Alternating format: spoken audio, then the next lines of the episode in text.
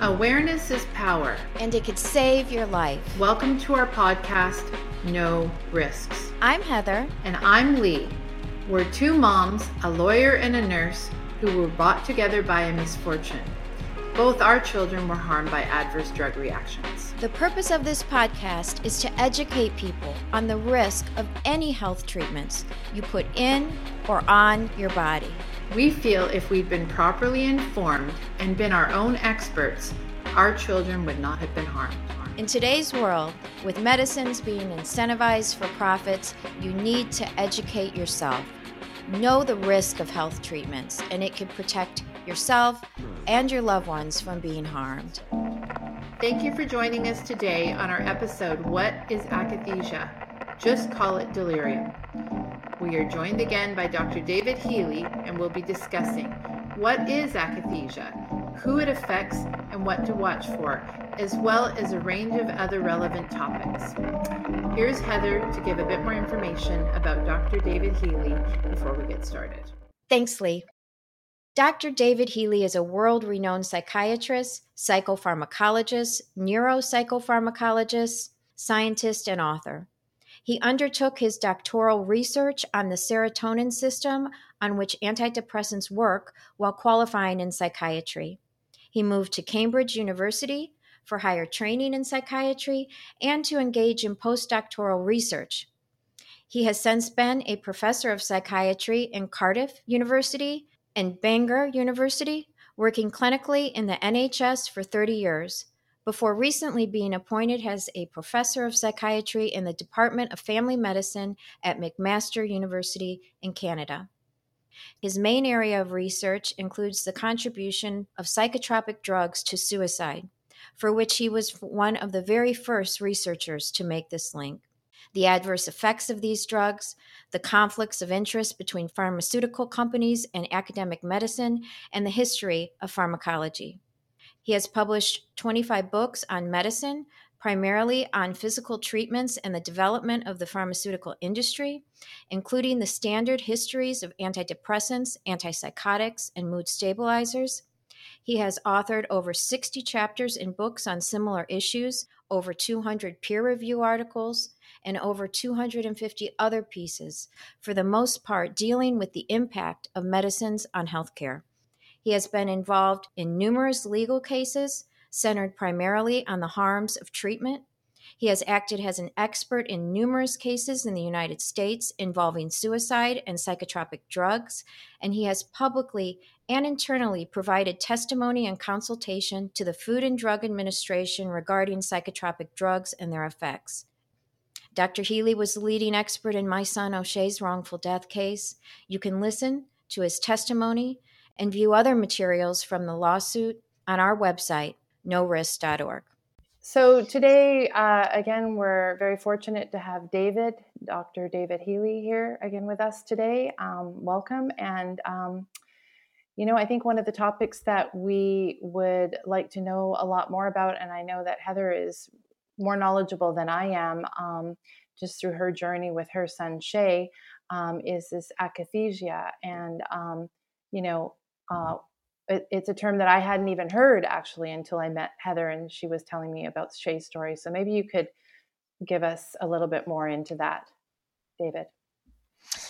Yeah, sure. Um, okay, and one of the best gifts the pharmaceutical industry has ever had is the word akathisia, because no one really knows what it means. Okay, mm-hmm. and in particular when it comes to court cases and legal cases and things like that, uh, you know, it's this medical term that gets thrown around that juries don't know what it means, lawyers don't know what it means. Uh, um, uh, and so it's very difficult to uh, convey to a wider world what's going on. But I accidentally, um, literally just a week ago, having dealt with akathisia for years and years and years, actually more, decades, um, just a coin dropped that if we change the word akathisia to the word delirium, mm. everything changes. Okay, now what do I mean by delirium? What I mean by delirium is it's been well known for ooh, hundreds of years, or more, maybe even thousands of years, So when people have a high fever or when they're poisoned by some odd food that they've eaten and things like that. You know, they they're not themselves. They're not thinking straight. They may be confused. They may be thinking other people aren't uh, the people who they uh, appear to be, and they lash out. And they may think that they're being chased or persecuted or maybe even poisoned, which they are being poisoned uh, if they're being poisoned by things like possibly mushrooms and all. Um, so they they react to all this uh, in a way that's very agitated and not reasonable. Okay, now when somebody possibly kills someone else when they're delirious, it's been known for hundreds of years, or it's been generally accepted for hundreds of, hundreds of years by the legal system that they're not responsible for their actions. Mm-hmm. Okay, now 200 years ago, a man called Philippe Pinel, when he was handling patients who were crazy, when I mean, he was actually uh, the first person that had the opportunity to get a few hundred people who had what we would now call mental illness in the one place. Okay, and uh, to look at them, and he looked at them for months and months and figured, well, look, there's a bunch of them who are raving mad. These are the people who we would call delirious. And then there's a bunch of them who aren't raving mad. they they've just got crazy beliefs. They think, you know, they're actually responsible for World War II or whatever, or they've killed all the people that they love and things like that, when uh, in fact they haven't. Uh, and um, so they're mad, but they're not delirious. Okay? Now, legal systems since then, for the last 200 years, have had great problems trying to work out how responsible are people who are mad but not delirious? They're agreed the people who are delirious are not responsible. Okay? Now, here's the trick. When you come, when you go on an SSRI or one of the antipsychotic group of drugs, uh, and you do something awful like try to kill yourself and then take a legal action against the pharmaceutical company, or maybe you kill others, and uh, the mm-hmm. legal system is trying to work out what to do with you. The usual argument from lawyers is, well, this person's got a mental illness. And even though they've got a mental illness, we hold them responsible for what they've done. Okay? Mm-hmm. But if you've been poisoned, if you're delirious, we don't hold you responsible, and you would walk out of court free. The trouble is, nobody has been talking about being poisoned, being delirious as a result of the drugs that you've taken. And the reaction of the court, as I've just found out last week, is to think that FDA would never approve a drug that cause people or might cause people to become delirious. They simply wouldn't do it, you know. So it's uh, it's if you reframe this as there's a bunch of drugs that can cause all of us, from the antibiotics to the antidepressants to the antipsychotics, that can make some of us, and in some cases with these drugs, quite a few of us, can make us delirious if they don't suit us. We're being poisoned, and it's not as though we're being poisoned by our husband our wife or whatever, we're being poisoned by the doctor who put us on uh, right. the drug, who will often fail to realize that what they've done is poison you. Now, let me give you three cases that I think help bring things out that I'm actually dealing with just now. Mm-hmm. One was a man from Minnesota who was happily married. He had three children. He was running his own business and he was under a little bit of stress, you know, the kind of stress where you're not actually sleeping all that well. So what do you do? You go along to your family doctor and you say, look, um, I've had a few nights poor sleep. Can you give me something to help my sleep? And the family doctor did as a lot of them do. They gave him an SSRI. And he came back a week later and he was clearly more anxious and his sleep was worse. So the family doctor says, well, look, we'll refer you to the clinic in the area, which was one of the premier clinics in the country. They had 54 psychiatrists in it. Okay, so the man goes along to the clinic, and uh, there he meets a nurse. I don't know what's happened. All of the psychiatrists, whether they've gone into management or they're out on the golf course or what. But anyway, he meets a nurse prescriber who looks at him and listens to uh, the story and gives him some rating scales for being anxious, being depressed. And she says, Look, what we'll do is we'll double the dose of the sertraline. And he comes back after a week or two to her and she gives him the same rating scales and can see that he's worse. So he's, it's proven that he's worse. And what's the answer to that? Well, double the dose More. again of the sertraline. More. Oh and my he, gosh.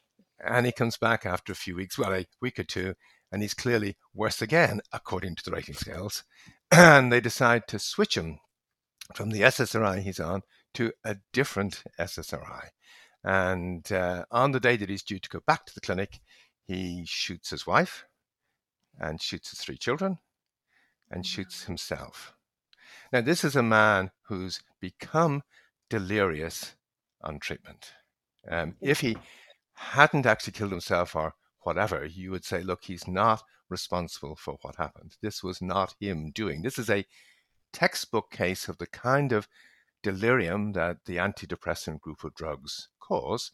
Uh, the clinic are there saying, well, they didn't owe him a duty of care because he was at home. He wasn't in their clinic, uh, you know, in the evening and things like that. Mm-hmm. If he'd slipped on a banana skin, well, they'd have had a duty of care. If he broke his leg after he possibly slipped on a banana skin in the clinic, they'd be responsible. But if he's at home on these drugs, they're saying they're mm. not responsible. And they're also saying, and here's the key thing, and, and it's true, which is nobody can predict when patients who have a mental illness are going to become violent. That's true. No one can predict. Even, you know, you may be crazy, but just because you're crazy doesn't mean you're going to go out and kill people. But if you become delirious, it's absolutely for sure some harm is going to happen, you know, either to yourself, to others, are you going to fall over and break a leg or whatever? Okay. Things are going to go wrong. So the clinic had missed out on their duty to recognize that when we give people any pills, let me put it this way to you, okay? I, if I'm a really good doctor and you're socially anxious, I could treat you with alcohol. It works better than SSRIs, but we both need to remember that alcohol's tricky. We don't want you to be on it for ages and ages and ages, uh, you know, but it may be useful when used for a brief period of time to help you over the problem. If you've got OCD, I can treat you with nicotine. It works just as well as SSRIs, and uh, it may suit you better than an SSRI does, whereas an SSRI may suit other people better. Or if you've got ulcerative colitis, I can use nicotine. Now, nobody would think we should be giving alcohol or nicotine to people to treat them because these are dangerous. But they're over the counter, and prescription drugs are on prescription because we yeah. think they're more dangerous than alcohol and nicotine, which is over the counter.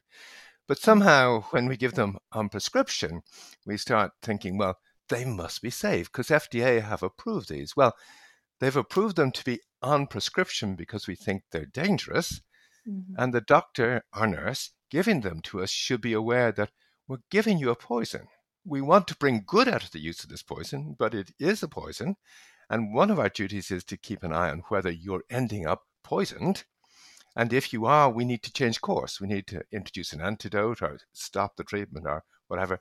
We shouldn't be doubling the dose of the poison. No, doubling, basically. tripling the dose and having all those, you know, ramifications. Well, and yeah, and the other the other component with that is when you're taking pre- prescription uh, drugs, um, you're supposed to be under the care of a physician or a healthcare provider, which in those cases we kind of give up some of our own absolutely um, you know, our own. Oh, natural I think caution. This medic- I know this. Med- yes, yeah. Yeah. Mm-hmm. yeah. So then you're kind of stuck in this where you're thinking, "Oh, I'm not feeling good. If I didn't have that person telling me I should continue to take it, I probably wouldn't because I think these symptoms or feelings are coming from this drug."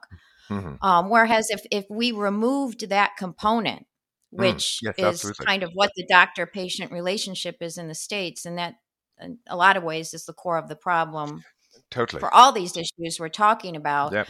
Um, Yep. if we remove that, we'd be listening to our own um, what our bodies are telling us, and probably getting out of trouble quite quicker Mhm. than being um, under the care of a medical provider. Because I, you know, and we talked about last time just the violence of the system, in in and you experience that when something like this happens to you and i'm just you know i know in reading you know a lot of the cases you've been involved in david like there's been he- healthy people in trials i think you were involved in in doing those who take these drugs and and have people with no mental health problems whatsoever and have mm-hmm. this delirium or akathisia or you know whatever Yeah. you want to call it and in a lot of cases, that delirium or akathisia it needs to be really um, underscored that that leads to either violence against someone else or to yourself. I mean, Well, if if that's if yeah, that's sure. not important to know, I mean, Sure, it's it's it's um, the thing when I think about people who are delirious. Um, it's curious. I think about my son when he was about three or four, and he got a high fever, and it, Mhm. you know it was literally he was there with a high fever, and I was trying to calm him down, soothe him, and things like that, and he didn't know who I was. You know, Mhm. I mean he maybe did in one way, but but just he was acting like he didn't know who I was. He was going around in circles. He was he was bumping into things. You know, thing he um, person who's in this kind of state is going to come to harm. We don't Mhm. quite know what the harm is. If they have a gun and he thinks I'm there trying to interfere with him, then he's going to shoot me or whatever, or else he's Mhm. going to kill himself. You know, so Mhm. these are the things that can happen when you become delirious, which in a sense everybody recognizes. It's a, it's a bit like having a high fever. It's a bit like having a liver problem that causes you to be confused. In this case, you're on a drug, a physical thing. It's not a Mhm. mental illness. You are being poisoned.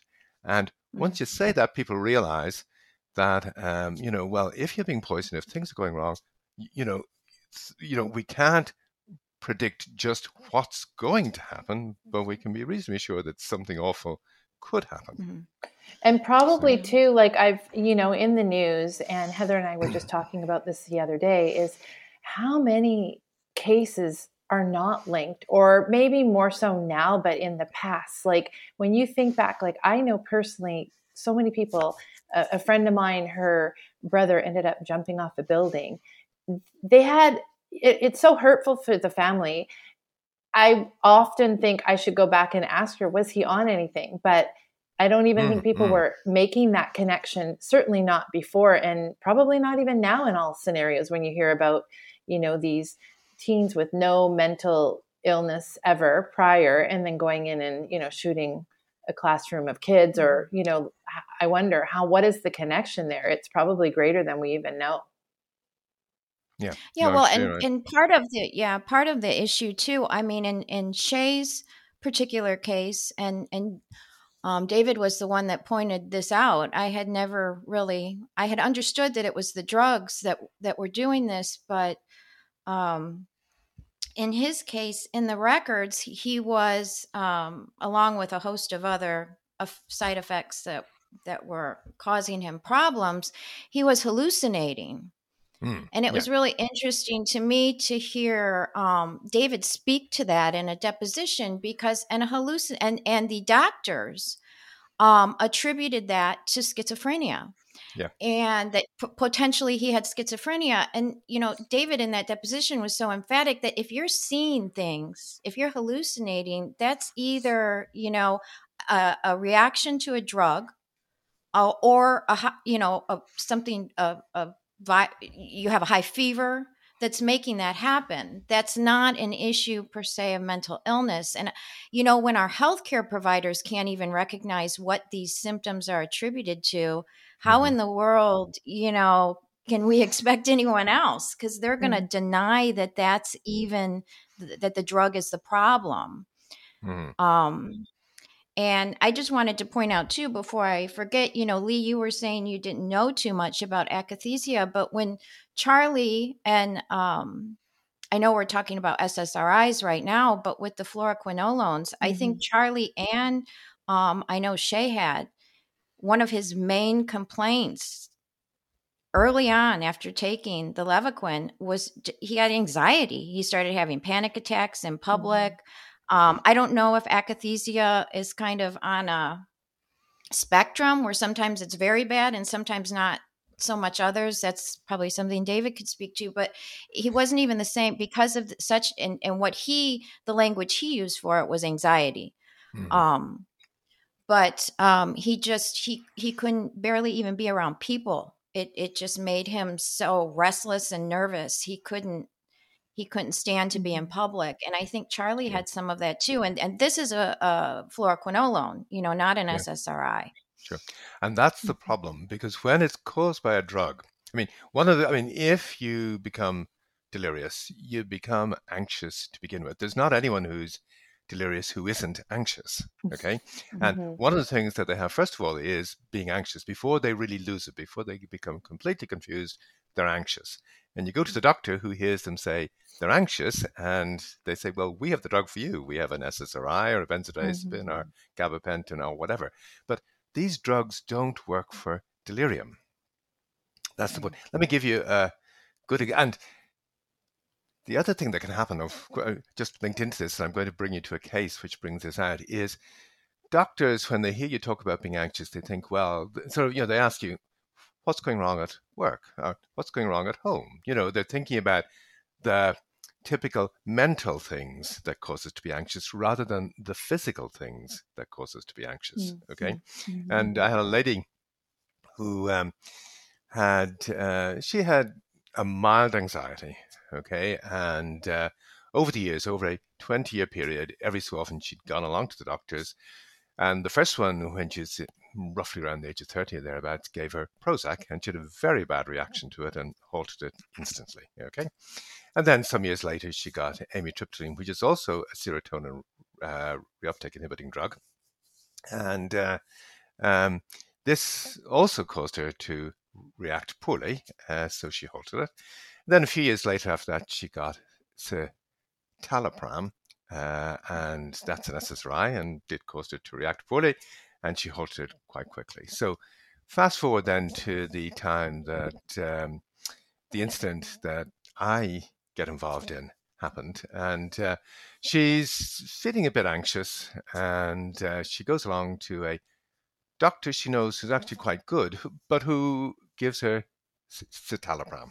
Okay, and she has a bad reaction to it, and she's not a wealthy lady. Un- unlike the first man that I told you about, who was able to go to the best clinic there was, this mm. is a lady who really didn't have money, and when the drug didn't work out, she couldn't afford to go back to the doctor, so she went to a health and welfare clinic where she was seen by a nurse who listened to the story. And it was clear that uh, the drug she was on wasn't helping, so the nurse decided to give her Prozac. And um, uh, uh, uh the lady didn't make the link back to the Prozac she'd had 20 years beforehand. So she went home with this, called the clinic after after 48 hours and said, Look, I don't think these pills are suiting me. And she gets told, Well, look, you need to keep on, on taking them till you see us again in two weeks' time. She goes back in two weeks' time, and her husband's with her, and he says to them, Look, you know, you really don't realize she isn't that well. Uh, she's mm. very agitated. She's talking about harming herself, and this is not the normal her. And uh, at the clinic, she makes it clear that she hasn't had all of the Prozac that she ought to have taken because, again, her view is these aren't suiting her. She does right. take s- some pills during those two weeks, but not all of them. And the clinics say, look, you know, you really need to take them properly. You need to take them every day. Mm-hmm. And she's not happy with this. They don't. They their view later is they say, look, they hear her say she's anxious, but they think she's got problems at work. And that's what's causing her to be anxious. They don't link it to the pill. Mm-hmm. They hear that she's begun to drink more, and they don't realize that actually red wine can be one of the best treatments for the problems SSRIs cause. They listen to her husband say she isn't doing anything around the house. She's not even, uh, you know, she's not even looking after her own personal hygiene well. And they're just thinking, well, this is uh, the mood disorder. This is nothing to do with the pill. So a week later, she drives back to the clinic and in the car park takes a gun out and shoots herself in the face. Doesn't kill herself. Mm. She takes illegal action against the clinic, um, and the um, uh, uh, uh, the nurses who seem to be decent people, they're quite upfront about the fact. Yes, they recognise these drugs come with a black box warning. That you know the standard of care is that you should be recognizing that maybe what you're seeing is being caused by the pill. But they say, look, we just put it down to when she talked about being anxious at work, we just put it down to the work situation. When she talked about not keeping herself clean and not doing things around the house, we mm-hmm. thought, well, things aren't good between her and her mm-hmm. husband. They didn't make the link to the pill. And uh, you know that's that's that's uh, the kind of thing yeah, the lady was making the connection. And it's funny because I know that Heather has said this and you were touching on it, Heather, but when you're prescribed something by a healthcare professional, and like in this scenario where that she was told, no, keep going. Heather was mentioning when we were talking about it another time, which I thought was really good, is if you went to a drugstore and you bought something mm-hmm on over the shelf or just even on the shelf yeah.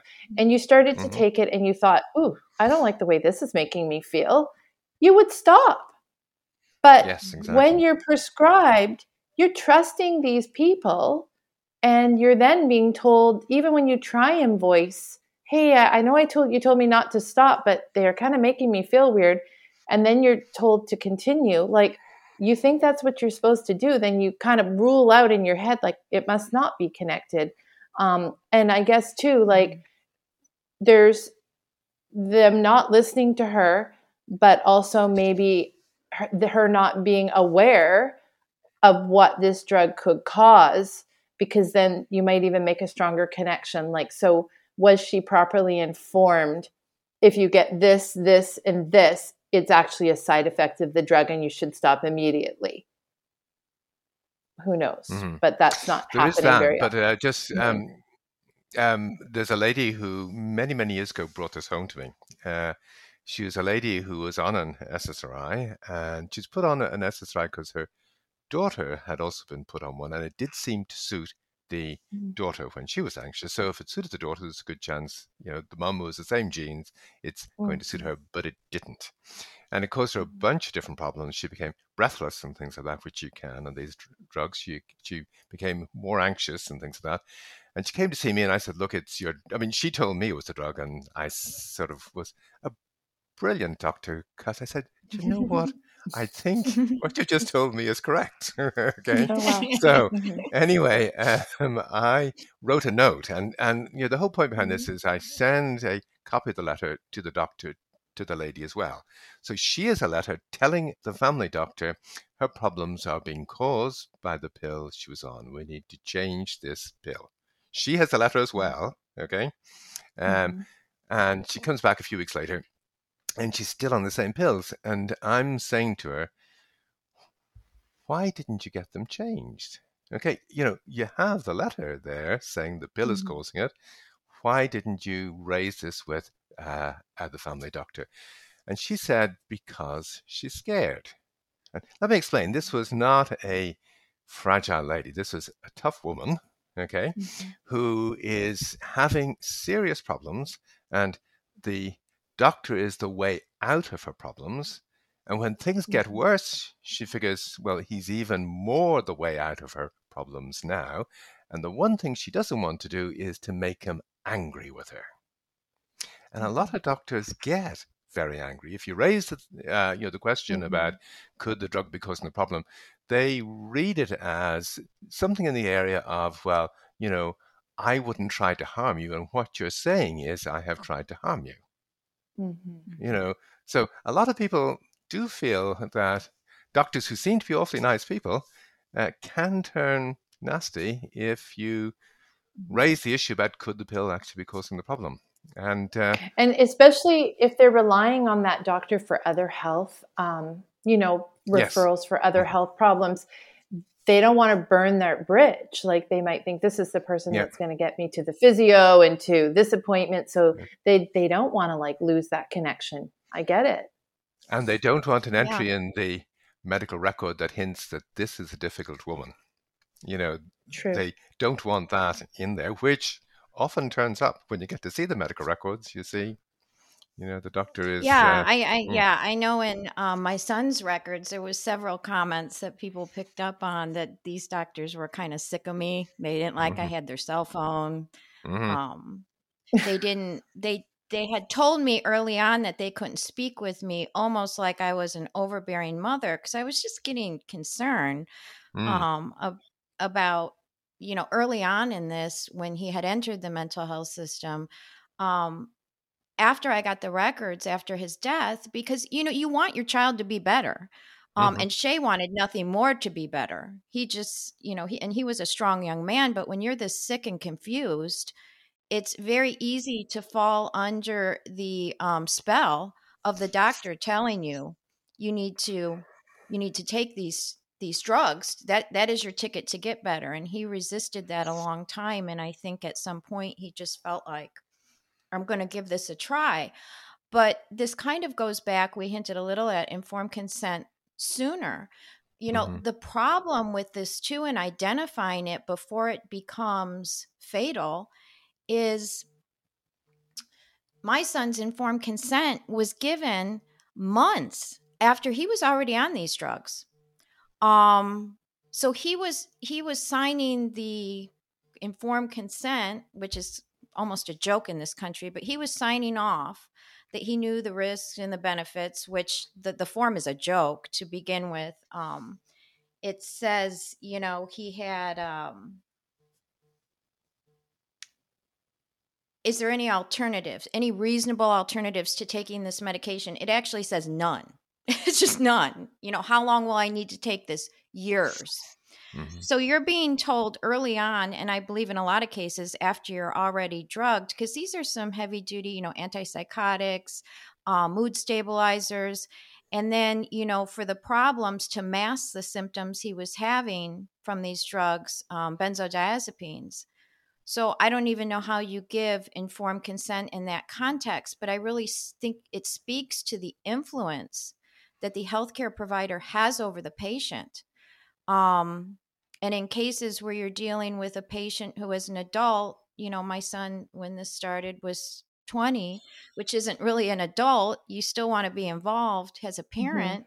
But even with him giving my giving his permission for me to be included and to know um, and speak to his doctors, um, they disregarded that.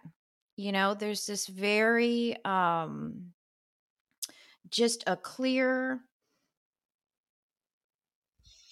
We talk about family involvement in the in the status and the health plans. They all talk about the importance of family therapy, but it's such a contradiction because in a lot of cases, it's really discouraged to have the family involved. Mhm. And um, I think that that without their involvement, if you're going to be taking these drugs and the people close to you aren't aware that this could happen, it's it- it's almost impossible because you can't expect the patient when they're dealing with all these strange things and you know in Shay's case hallucinating anxiety um, panic attacks. How, how do you navigate that? So their dependence on these doctors is is incredible. It's the outside, the family and friends or people in their lives that would be noticing that delirium, not the individual as much. I mean, they might start to feel something, but if you don't involve the family or take, you know, what they're saying, like in that case, the husband coming into the nurse saying she's not quite right, Mhm. um, Mhm. you know, like they're they're not going to be in a position after a while to av- even advocate for themselves. Well, I think the um, uh, it's uh, the point that you made earlier. If you get this over the counter, and and it's probably worth repeating that a lot of antihistamines we get over the counter are SSRIs, and if we take them and they don't suit us, we stop taking them. And almost all the SSRIs began life as antihistamines. They're also antihistamines, you know, but Mhm. given they become prescription only antihistamines, everything changes. Okay, and Mhm. the person who's on them will often recognize the problems. Sometimes they won't. Uh, the family will be the people, but all too often, even when the person comes to the family member who's recognized things and says, "Look, I think the drug is doing this to me," and some of these things are fairly obvious, like uh, you know, um, when you aren't able to make love properly, and you say to your partner, "I'm not mm-hmm. able to make love properly," they've also noticed it. Okay, but um, you know the usual usual message from you know, the family is, well, you should be doing what the doctor tells you. It gets mm-hmm. in the way of our just natural common sense, you know, and mm-hmm. and and then the whole idea about being able to go back to the doctor and say, look, you know, this isn't really working out quite right. Well, as I said, the point earlier, which is a lot of us feel these nice people become nasty if you happen to mention this kind of thing. Mm-hmm. Mm-hmm. mm-hmm. So, um, just gonna kind of go backwards. So I, so these antihistamines that you buy over the counter, a lot of them or all of them have the SSRIs. Uh, about half of the antihistamines over uh, the counter are also serotonin reuptake uh, inhibitors and can cause exactly the same things that SSRIs can cause. You can use them to treat yourself for being anxious just the way you might use an SSRI without having to go to the doctor, you know, so. Wow. And so if somebody was, um, like, are there certain brands or is it just like different in every country? Like, is there which, like, uh, which uh, this brands is, are? This I'm... is, this, yeah. Okay. This is the kind of thing that um, I should be able to answer for you.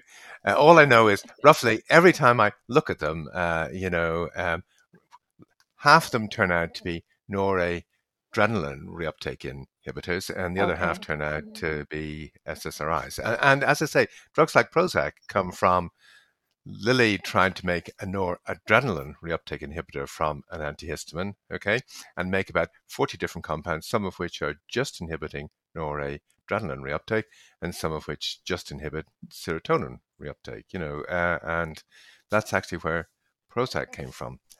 Accidentally, okay. you know, they found that the yeah.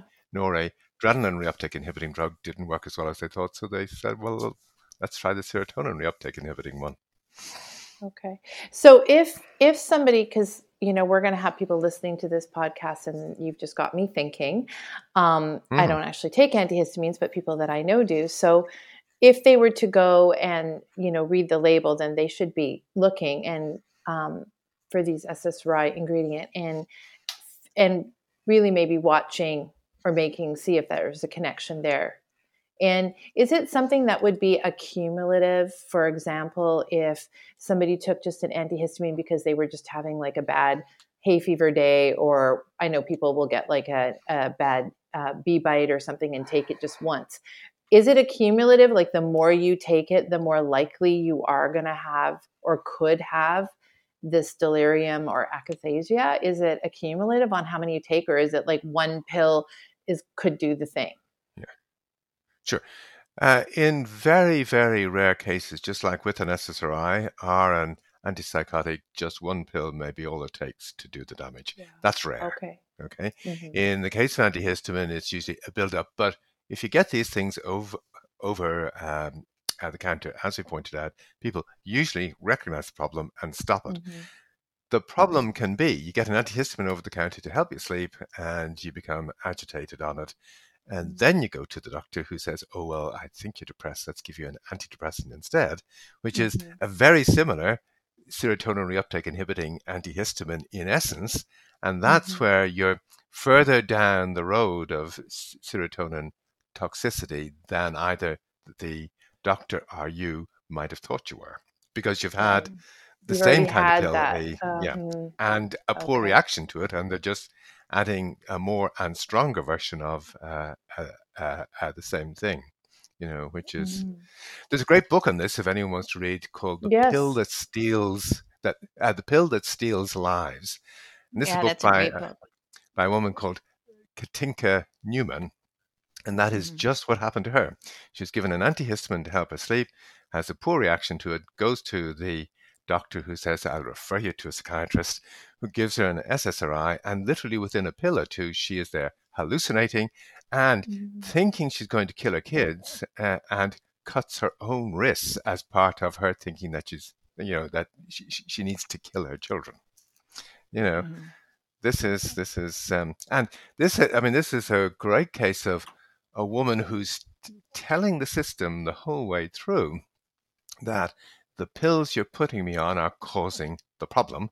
and the system mm-hmm. not listening to her and adding more and more pills uh, into the mix. Mm-hmm. And, uh, you know, her family and her friends and all say, you must do what the doctors tell you.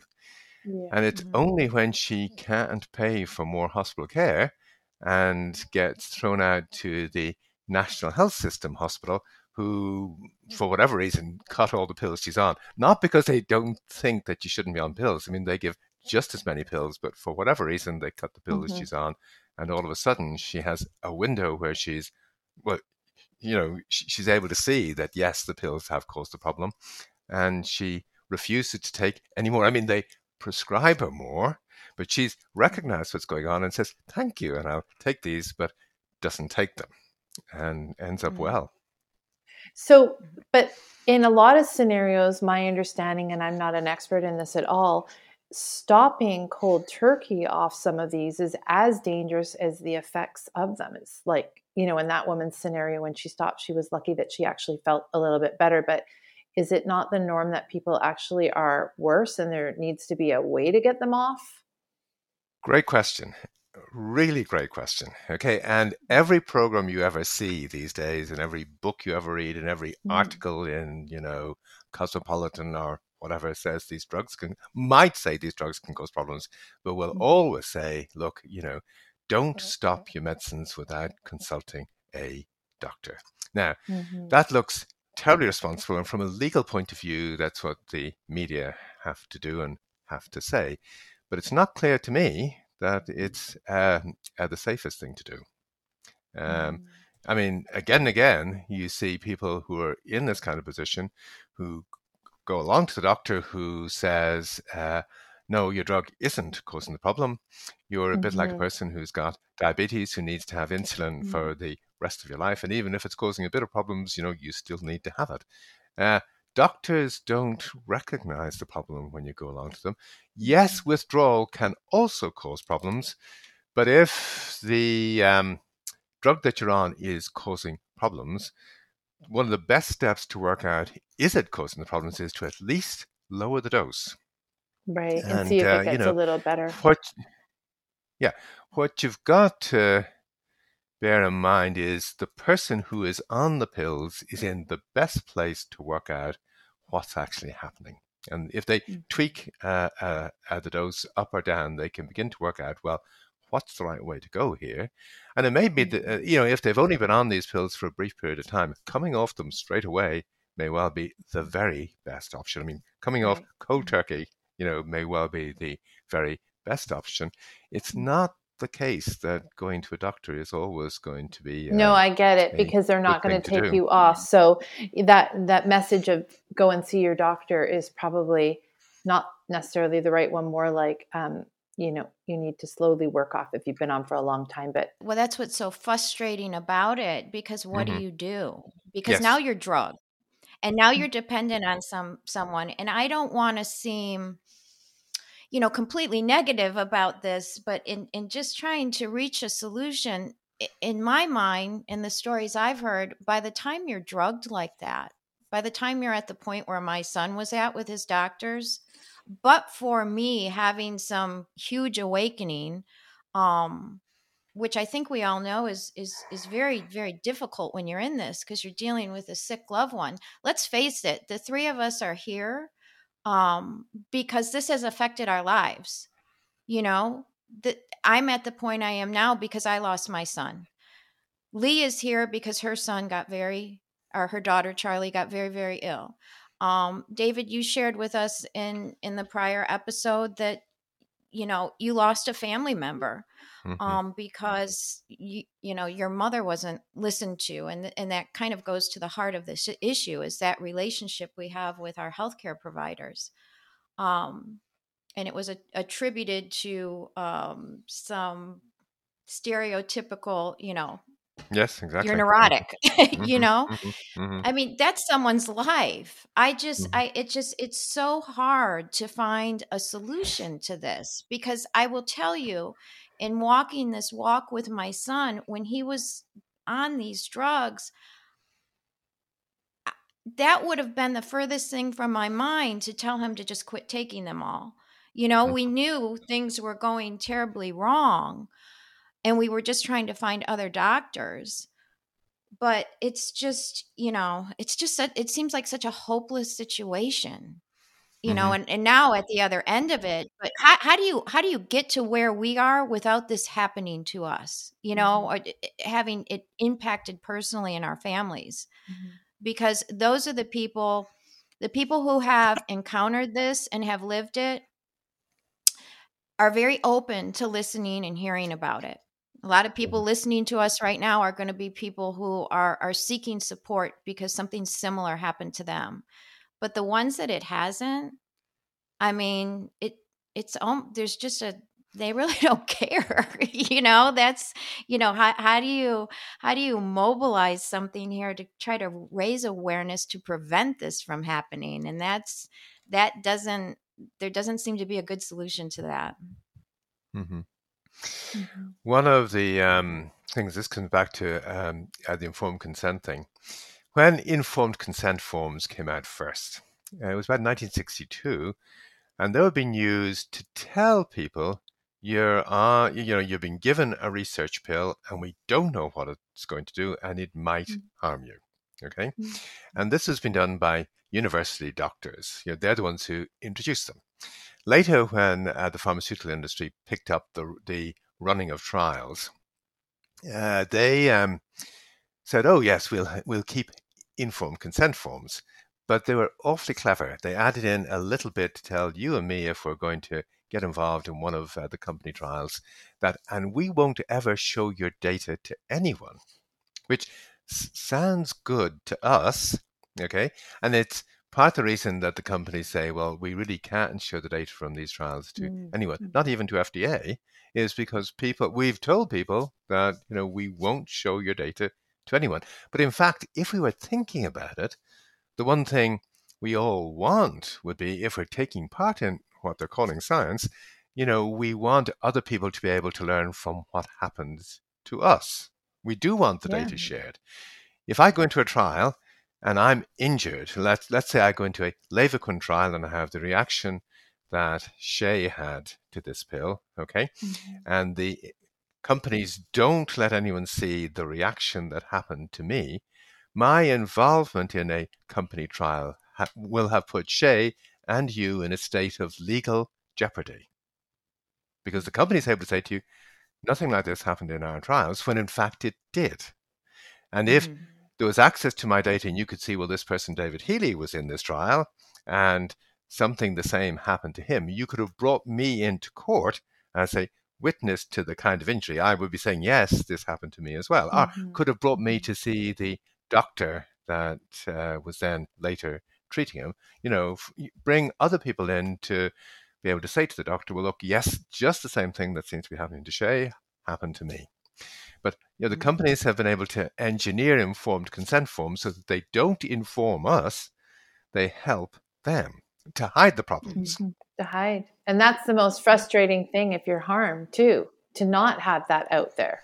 Because there's a lot of people that have yes. been harmed and they just want their stories to be heard and recognized. Well, it isn't. It isn't just the s- stories to be heard, but if there are stories out there with Lee Ford's name on her story, okay, mm-hmm.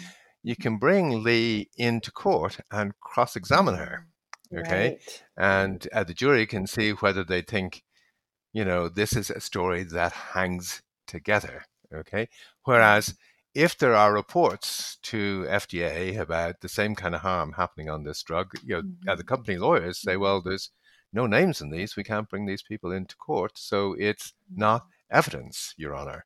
Whereas if your name remains with the report out there, it is evidence that the courts can't ignore.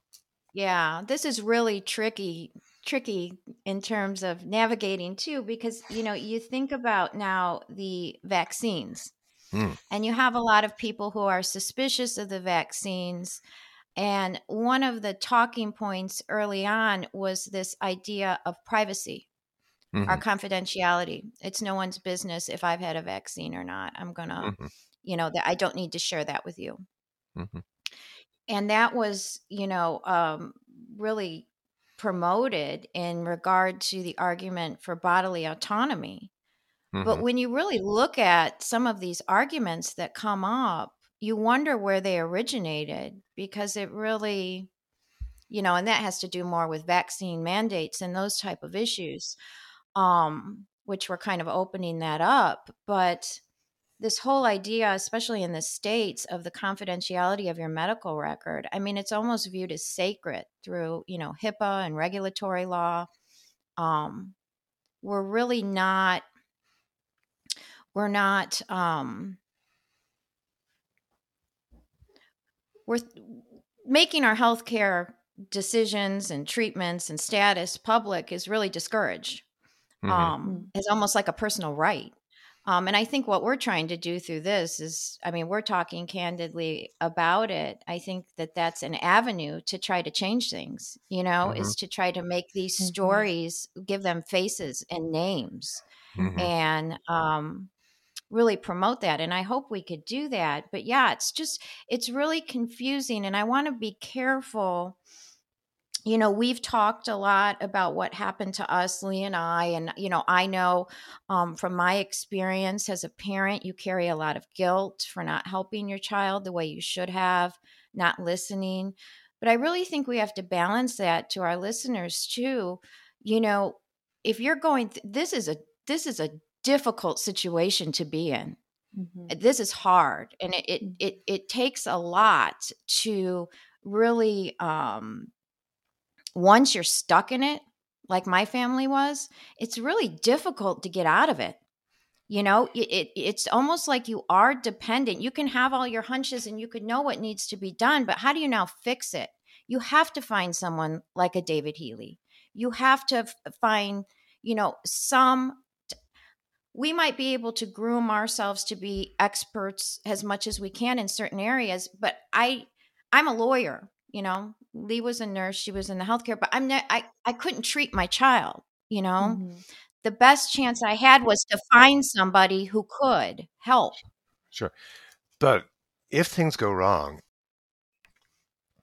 we're not talking about treating we're talking about mm-hmm. something legal. How do you work out mm-hmm if this drug mm. has caused that harm. And in a sense, it's common sense. You know, it's mm. being able to say, well, look, before they had the vaccine or before they had the pill, they were fine. Two days later, there's mm-hmm. this problem. Unless mm-hmm. you can think of some other reason why this has happened, then the likeliest explanation is the drug or the vaccine or whatever. And it's mm-hmm. sticking to that. Now, it may be that you then need a doctor or researcher or whatever to work out how the drug has caused the problem and what else might be done to help treat it. Uh, but, like, for mm-hmm. instance, in uh, the problems with the fluoroquinolones, we still don't really know how they cause the problems they cause, and we don't know quite what to do to put these things right. But, you know, in terms of trying to work out has the fluoro, has Levaquin caused the problem that my son or my husband or my daughter or whoever has now, that's a mm-hmm. common sense thing. And the person living, uh, either the person themselves or the person living with them is one's yeah. best place to say, mm-hmm. well, yes, this looks like it's mm-hmm. done that. Okay. Mm-hmm. And part of the problem with doctors is, is, you know, they miss the obvious so easily. You know, they figure that if they don't know how it causes it, that they can't say it has caused it.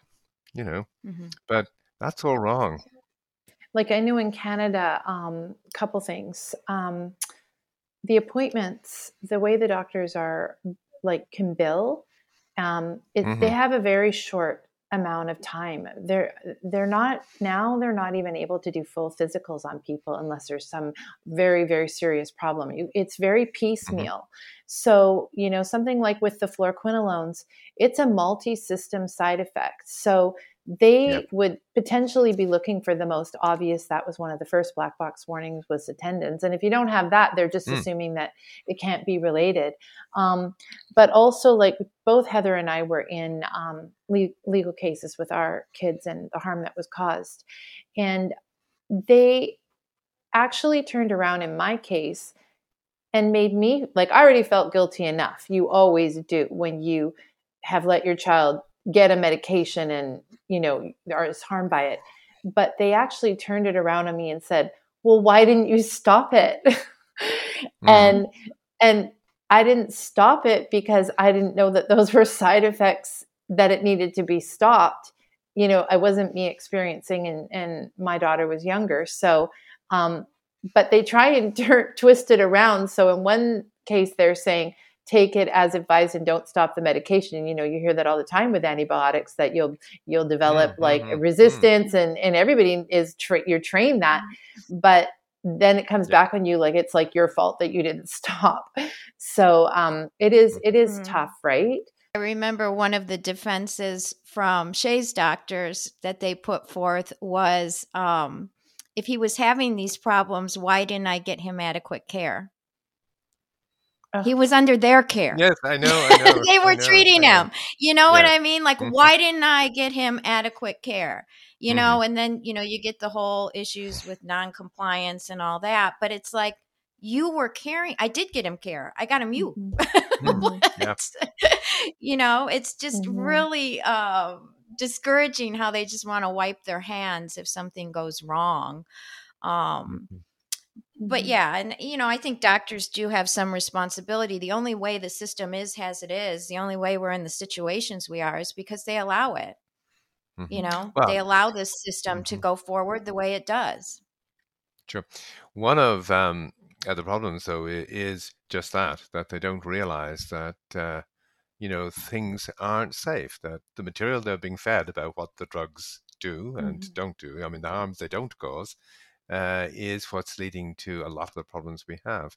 And because doctors haven't had the backbone uh, to demand access to the data from company trials and things like that, uh, they risk going out of business. I mean, you know, they are in a mm. position where it's increasingly hard to trust them. Yeah. And do they even need that data when there's such a large growing number of people like us? We're telling them we are the data. Yeah. That's us. No, no, no, but sure. They don't want to listen to us. Well, and even less likely to listen to them. I mean, I think what uh, the vaccine story has shown is that people with obvious harms on these things are being told by doctors, well, it, you know, it can't be caused by the vaccine. Uh, and from the very top, from WHO down through CDC and things like that, they say to doctors, if it looks like there could be a harm, on the vaccine, you must look for every other possible cause before you think it could be the vaccine, when mm-hmm. you know, the mm-hmm. vaccine is often the mm-hmm. very obvious cause. So. Mm-hmm. mm-hmm. And just the opposite when bad things happen with the whole COVID. You know what I mean? Like, I, my father was very, very ill. He passed away last year. And he actually contracted COVID during that period. Um, and they took him over to the emergency room and stuff. He had no symptoms for COVID. He was having other problems. Mm-hmm. But I was amazed when I got the de- death certificate. Um, he died two months after having COVID, but no, like I said, no no symptoms from it. He was in his 80s. It just didn't affect him. He didn't even have a, a cold. Mm-hmm. Um, but on the death certificate, the cause of death was COVID.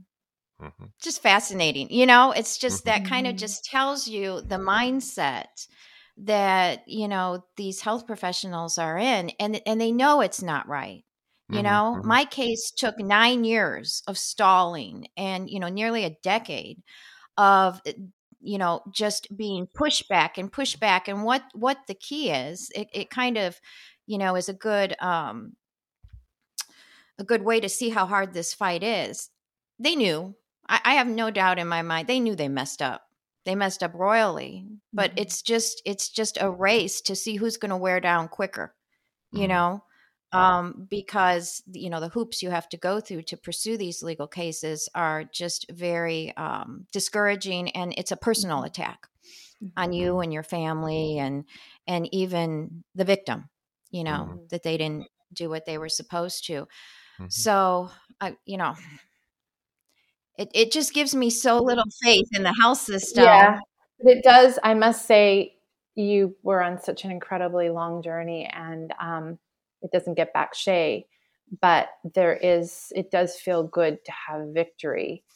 That there, when you get some justice, um, if not just to have the story um, and validity, and to be able to share and hopefully help others. You know, like when something is proven that they've been wrong or that they should, she, like in Charlie's case, she shouldn't have received something.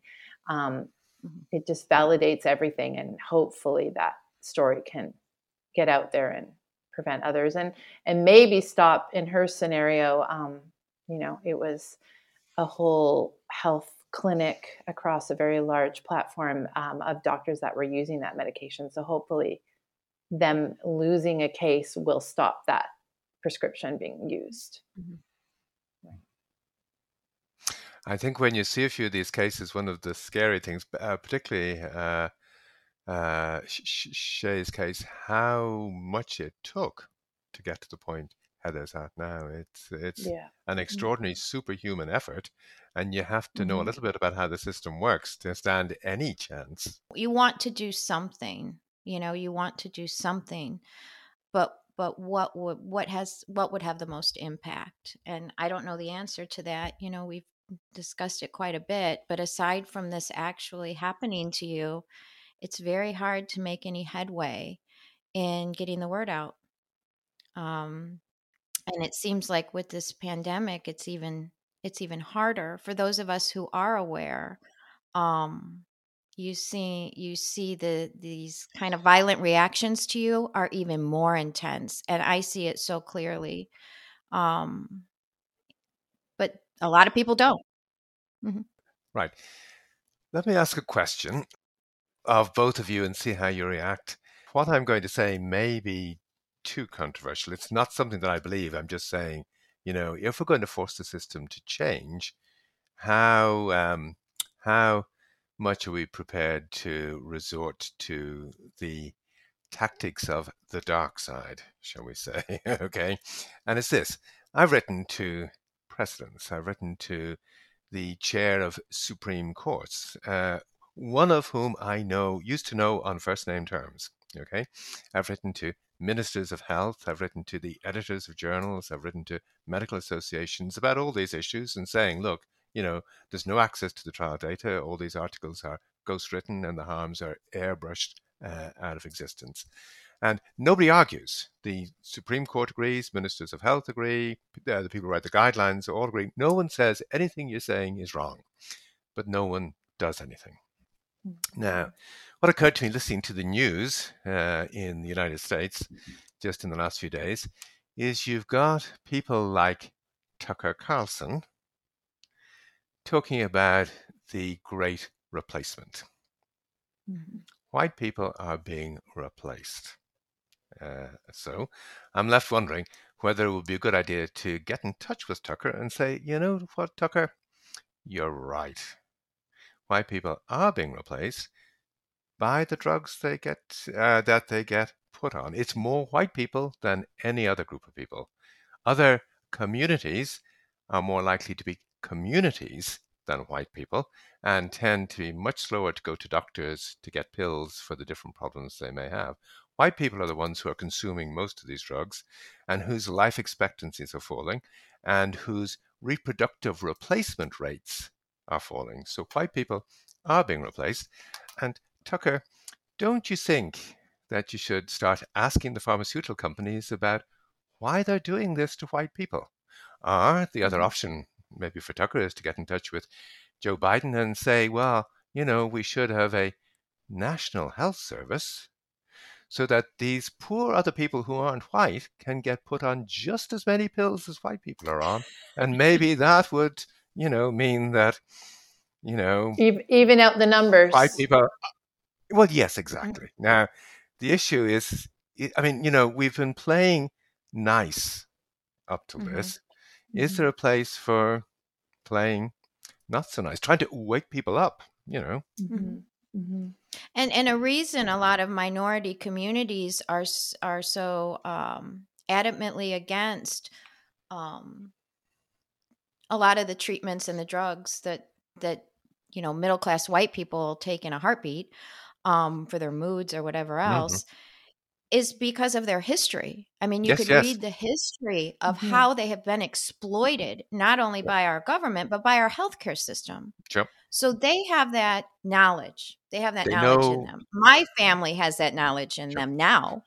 They know you should be slower to trust uh, the system than the average right. white person is. If the health system is the source of lessening your lifespan, or in my son's case, killing him, wh- what do you have? You know, what, what, what do you. We've lost something. We've lost the ability to get health to work for us.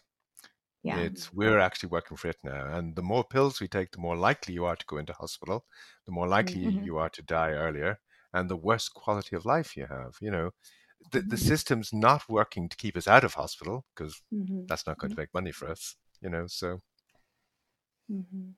Yeah. So science is essentially killing us at this point. well, it's not. Well, the it's not the science, an it's the lack of science. process, Well, yeah. it's it's Yeah, yeah. what's Mhm. being yes, it's it's Mhm. what's being reported has science. It goes back to Mhm. what we talked about in one of our previous talks with you is just how the um, randomized controls trials are being done and who's looking at the actual raw data. So it's not necessarily the science, it's just not being, we're not seeing the full picture. It's being Yes, the exactly. information Mhm. that's coming out and that everybody is relying on is, you know, only a partial piece.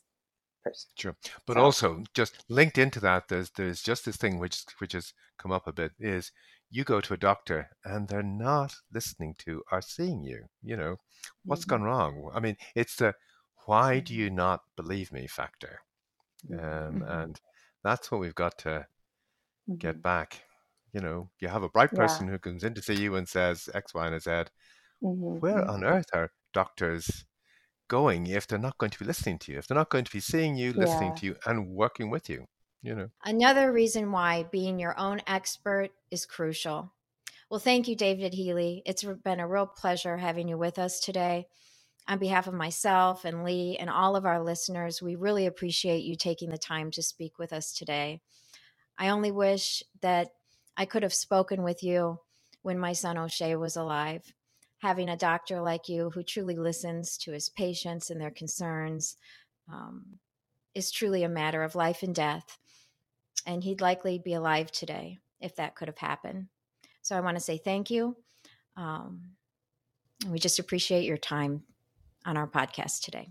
Thank you for joining us today on this episode of Know Risks. And remember, being your own expert is the best way to prevent yourself or your loved one from being harmed. And please join us for future podcasts and help support us by subscribing, providing some feedback, and of course, giving us a five star rating.